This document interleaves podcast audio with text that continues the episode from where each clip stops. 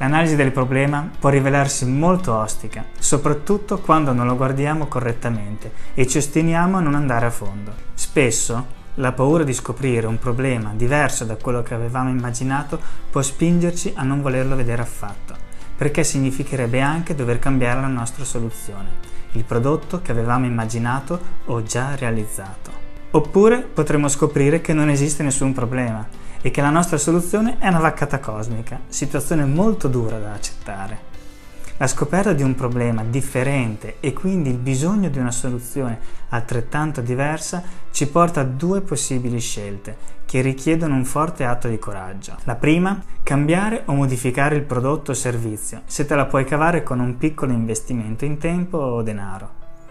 La seconda è cercare un nuovo tipo di clienti, quindi un nuovo mercato, nel caso in cui l'investimento in risorse per cambiare il prodotto è molto elevato. Entrambe le soluzioni hanno pregi e difetti, sta a te valutare quale sia il più adatta per te. In realtà esiste una terza opzione, mollare tutto e ricominciare da capo. Non è una scelta piacevole, ma meglio che passare i prossimi anni a voler vendere qualcosa che nessuno vuole.